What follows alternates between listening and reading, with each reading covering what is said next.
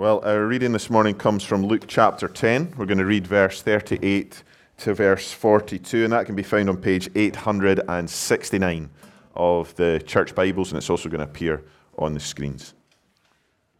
Now, as they went on their way, Jesus entered a village, and a woman named Martha welcomed him into her house. And she had a sister called Mary, who sat at the Lord's feet and listened to his teaching. But Martha was distracted with much serving. And she went up to him and said, Lord, do you not care that my sister has left me to serve alone? Tell her then to help me. But the Lord answered her, Martha, Martha, you are anxious and troubled about many things. But one thing is necessary. Mary has chosen the good portion, which will not be taken away from her. Well, as we turn to look at that passage together, let's pray and ask for God's help. Our Father, we thank you for your word, and we thank you for the time that we can spend in it now. We pray that as we do, that um, you would open our ears to hear what you have to say to us, Lord. Lord, we thank you that you, you speak to us by your Spirit through your word, and we pray um, that our hearts would be receptive to what you have to say now. And we pray these things in Jesus' name. Amen. Uh, well, um, one of the many things that I love about living in Leith uh, are the vast array of eating establishments. Uh, there seems to be a new one opening up uh, every week at the moment. Uh, I don't know if folks have got plans uh, for Mother's Day afterwards to maybe go and visit one, but um, you've got plenty of options. There's Italian, Greek, Indian, Colombian, West African, Georgian, even a Georgian pizza place who knew. Uh, if you're looking at, for any recommendations about where to eat, uh, I've tried a fair few of them, so I'm more than happy uh, to, to recommend and point you in the right direction. Now, food uh, is obviously essential to our existence, and it's a good gift of God that is there to be enjoyed. But as with everything, it has been affected by the fall, by uh, the, the fact that we have sin in our world. Even good things can become idols. And like any idol, food is something that can enslave us. Uh, for many of us, uh, what we eat maybe is not something that we think very much about at all. But for others, their relationship to food is often one that is fraught with difficulty. And that is something that's really important for us to, to bear in mind as we think about how we support and encourage one another as Christians. But it's also helpful for us to think about how we can have a positive impact, uh, a positive approach uh, to our meal times. Now, I'm not specifically talking there about what we eat. You are not about to hear a sermon about how to get more salad on your plate. Uh, no, I'm thinking more about what we do with the times that we eat. When you think about it, most of us will have three main meals a day. Uh, over the course of seven days, that's 21 meals a week where we'll generally pause from whatever else it is that we are doing and we'll take time to eat. I wonder if you've ever thought about how that time might be used, how your meal times might be opportunities to encounter Jesus. You know, it's striking when you read through the accounts of Jesus' life in the Gospels how many of his interactions with people take place over a meal. Jesus took time to sit with people and to eat with them. And it was during those times that some of the most significant things that he had to say were recorded.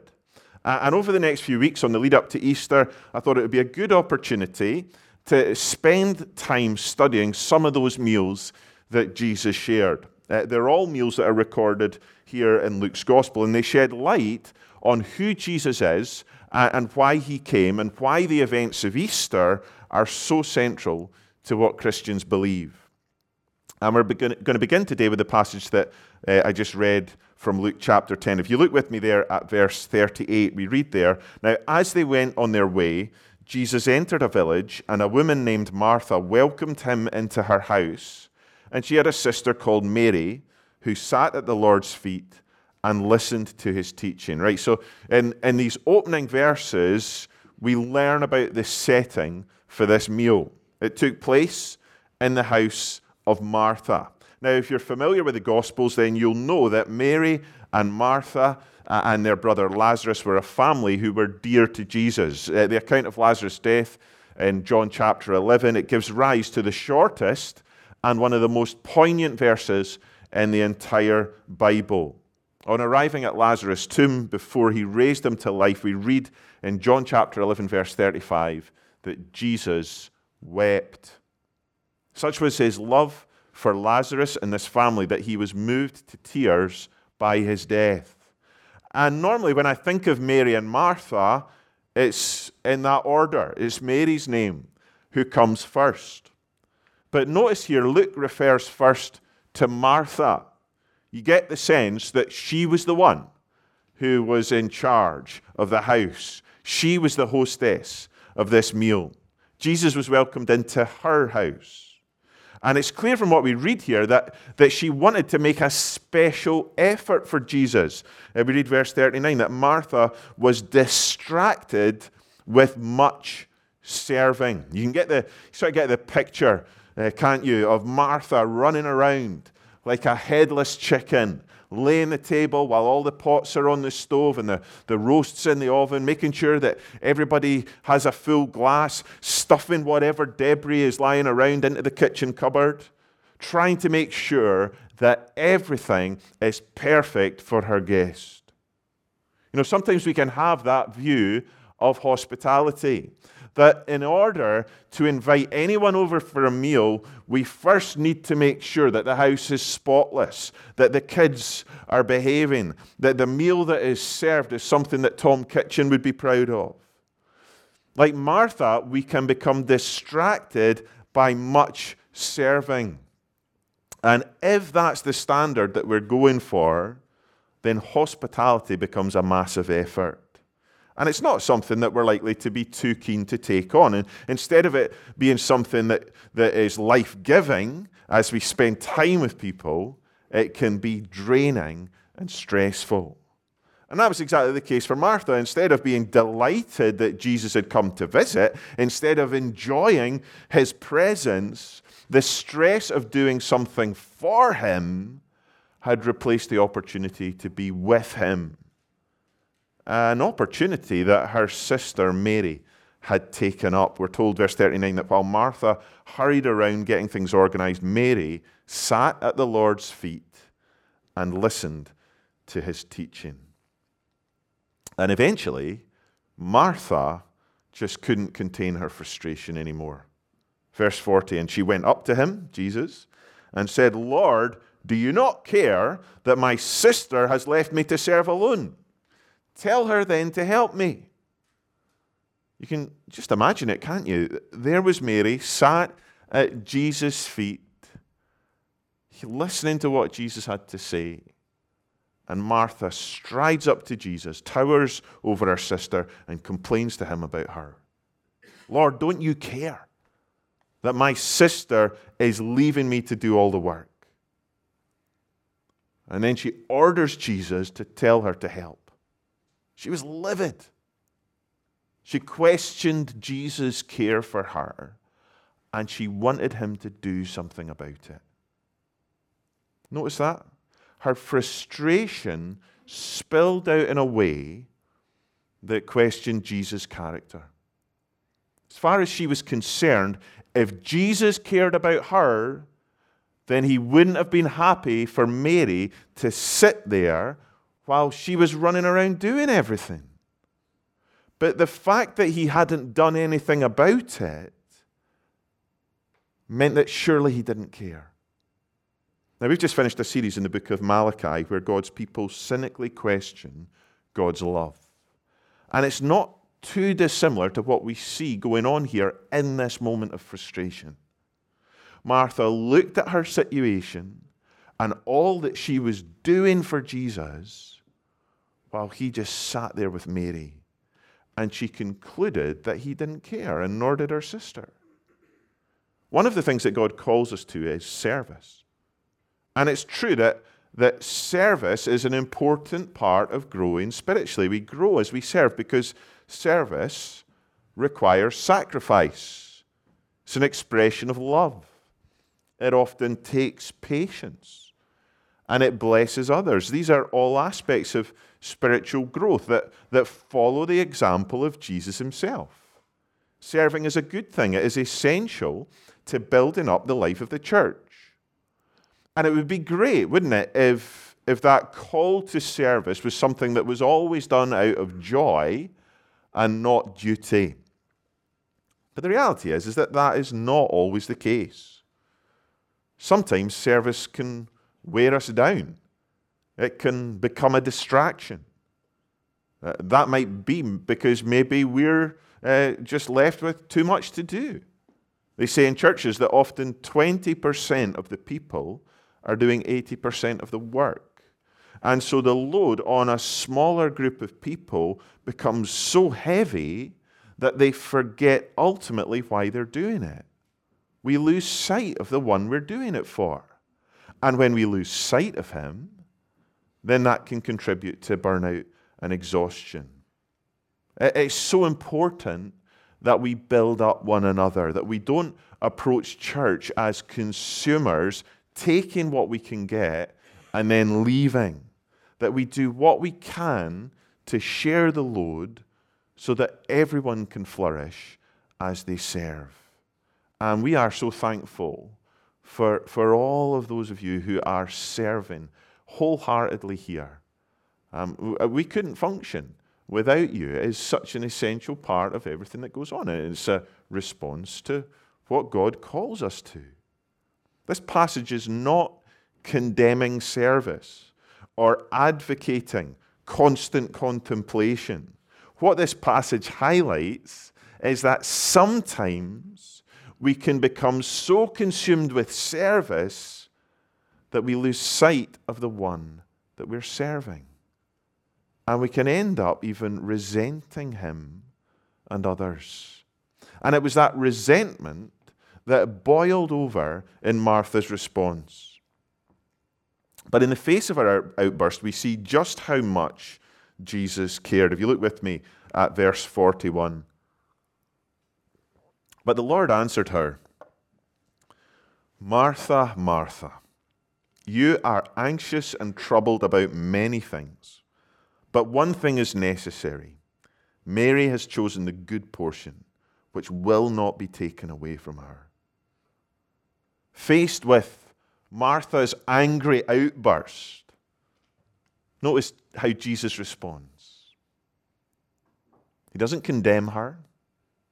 No, he responds with patience and kindness and tenderness. To repeat her name like that Martha, Martha. It was a sign of intimacy and affection. As he responds to her, he is full of compassion for her in her frustration. But notice, he doesn't apologize. He doesn't suddenly get to his feet or uh, do what she want, wants him to do and tell Mary to, to, to go, and, go and help. No he puts his finger on what's really going on. He saw beyond her anger and frustration into her heart. Martha was anxious and troubled about many things, and those things had distracted her from the main thing. Verse 42, Jesus says, But one thing is necessary. Mary has chosen the good portion which will not be taken away from her. So Martha had gone to all sorts of trouble to host Jesus when she could easily have just kept things simple, which would have meant that she would have been far less distracted. And that's a helpful thing for us to remember, incidentally, when it comes to hospitality. We don't need to get out the fine china and prepare a five course meal. It's much more about just opening up our homes and focusing on time with people. It's okay not to have everything perfect. It's okay to even host someone with a bit of mess around. But the nub of the issue here isn't the length that Martha went to, it's what that led to. She was so intent on serving Jesus that she had lost sight of him. She was distracted and troubled by many things when the simple thing of sitting at Jesus' feet with her sister would have been a good thing to do. I wonder what is it that distracts you from sitting at Jesus' feet? What is it that, that takes your focus away from Him? Now, there are many things that might fall into that category. Like Martha, it could be our service. We are so busy doing things for Jesus that we actually fail to make time to be with Him. And if that becomes a consistent pattern in our lives, then it should come as no surprise if we become anxious and troubled in the midst of our service. Or if that service becomes something that we resent, something that we complain about, or something that leads us to look down on those who aren't serving as we are. Or it could be that we are distracted by our anxieties and our troubles. It could be that there are things that we are enduring right now that have become so consuming in our minds that our vision of Jesus is obscured. And that's why we need to hear Jesus' response to Martha. Like Mary, to choose the good portion, which is to sit at Jesus' feet and listen to him. To make it a priority in our lives to listen to his word, to come to him in prayer, to meditate on his truth, and to find our rest, our identity in him. I wonder what is it that you need to hear from Jesus today? Are you anxious? Are you troubled by many things? Do you feel isolated, forgotten, deserted perhaps? Do you wonder if God cares about your situation? If He cares about you? Well, hear the voice of Jesus speak words of tenderness and compassion to you. Our Father calls his children by name. And our Lord Jesus calls us by name. He invites us to sit at his feet.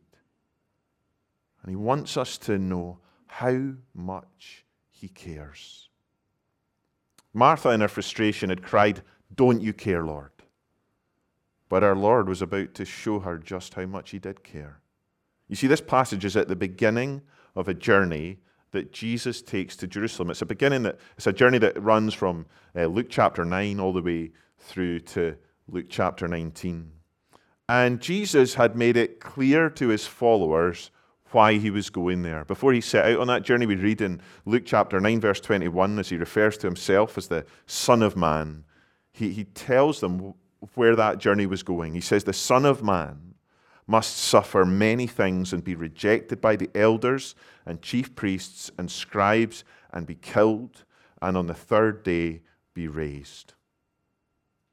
Jesus went to Jerusalem to die and to rise again. In the ultimate act of sacrificial service, the Son of God went to his death to pay the penalty for anyone who would put their trust in him. As he uh, stopped off in her house that day, Jesus could respond to Martha's angry outburst with compassion and grace and kindness because he would pay the price for that outburst at the cross. And it's that same sacrificial love that means that no matter what anxieties or troubles we might carry, no matter how many times we've questioned his care, no matter what anger or frustration we might have been guilty of, or what bitterness we might have harbored, we can come to Jesus. We can hear him speak our name with compassion and tenderness. We can accept his invitation to sit at his feet and know his peace. And as we meditate on who he is and what he has done, as we dwell on his sacrificial love for us, would it fill our hearts not just with a desire to love Him and to serve Him, but to love one another, to serve one another, and encourage one another to listen to what He has to say. Let's pray together. Our Father, we thank you for your goodness and grace to us, and we thank you for the gift of your Son, the Lord Jesus, who was willing to walk that road all the way to Jerusalem, who was willing to take an angry outburst and respond with compassion because he would bear that outburst at the cross. And we thank you, Lord, that you have borne all our sin, all our frustration, and that we can come with all our anxieties and troubles and we can lay them at your feet. And know that if we've put our trust in you, then we come forgiven, welcomed, with the sure and certain hope of eternity.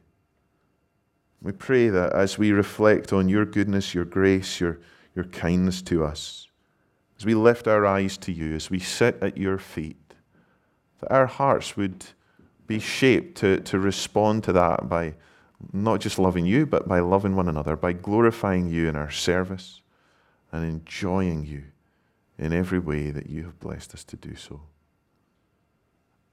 And we pray these things in the precious name of Jesus. Amen.